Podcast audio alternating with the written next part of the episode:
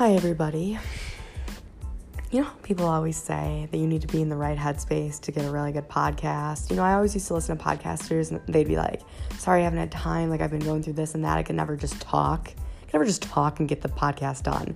Okay, that's true. Like, I tried recording this so many times the past hour and I just couldn't find the right moment. I was like, I need to take a shower. I need to FaceTime my friend. I need to eat a couple Cheez-Its. I just need to get in the right headspace. And I'm finally here.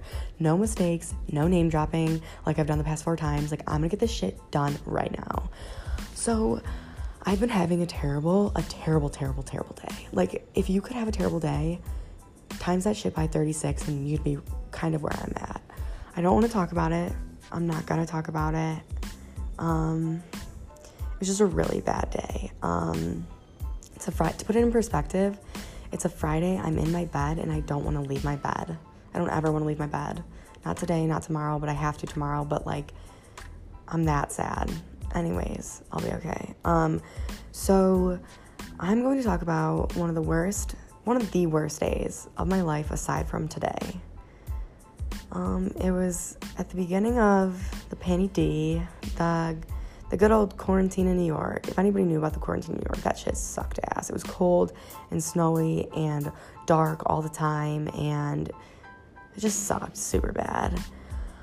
But so basically one day, it was one of the first online exams I had to take, and all I wanted to do was relax after it. I was really high-strung at this time, super stressed out. All I could think about was relaxing and taking a breather. So what does one do in order to relax? You eat a cookie. You eat a big, fat chocolate chip cookie. In fact, it had 100 milligrams of chocolate chips in it, if you're picking up what I'm putting down. So I ate that shit. I ate it all. You know, I'm a little girl, so that was really ambitious of me to do. I did not need to do that. There was no reason for it, but I did it anyways because YOLO. And what else is there to do during a pandemic? I really should have thought that through better. But I didn't, and it made for a good podcast story. So, you know, I settled down after I ate this shit. I have a nice bottle of water next to me, and I'm watching World's Most Extraordinary Homes. And no, they didn't sponsor me. They definitely should have, though. That shit was good. So I'm watching that shit for about 45 minutes to an hour, and I'm feeling really good. Next thing I know, that shit kicked it into gear. You know, this unit of a cookie really smacked me in the face. And one minute I'm watching World's Most Extraordinary Homes. Next minute, all I can hear is people speaking French. No English to be heard of. Only French. Instantly, I freaking only speak French. Don't ask me why. It was a crazy switch that was flipped, but it is what it is at this point.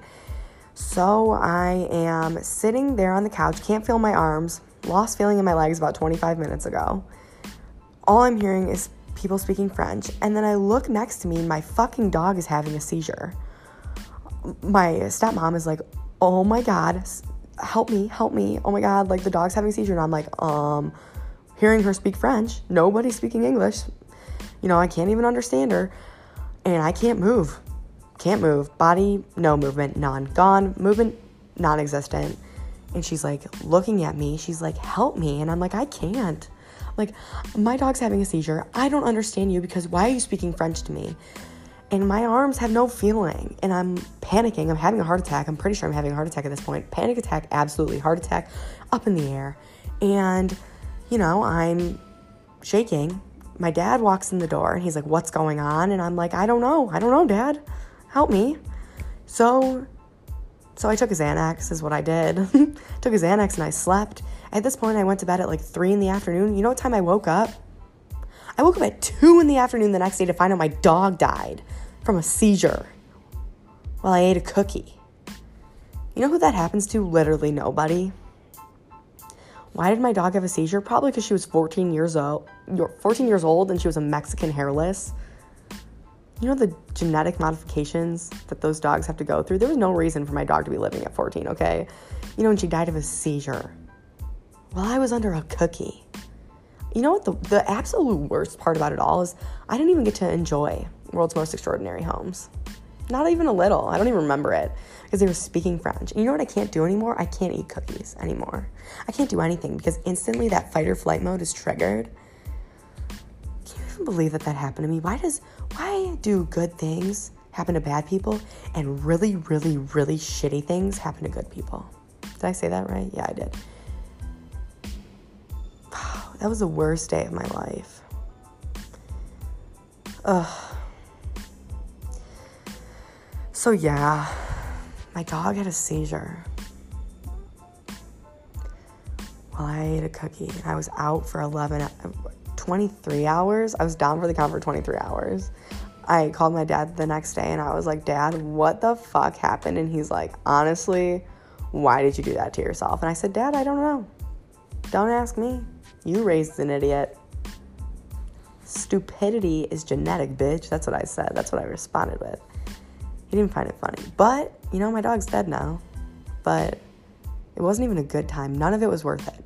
Like, if I could eliminate, 13 days from my life, there's that day, there's this day, today. I'd probably eliminate the day my parents told me that they were getting divorced. And, you know, give or take a couple other ones. But those are more podcast stories, I guess. So, yeah, I'm going to leave y'all on that note. Today's a sad day. Short podcast day. And I'm thinking about Cheez-Its right now. Anyways, A, B, C, D, E, F, G. I have to go.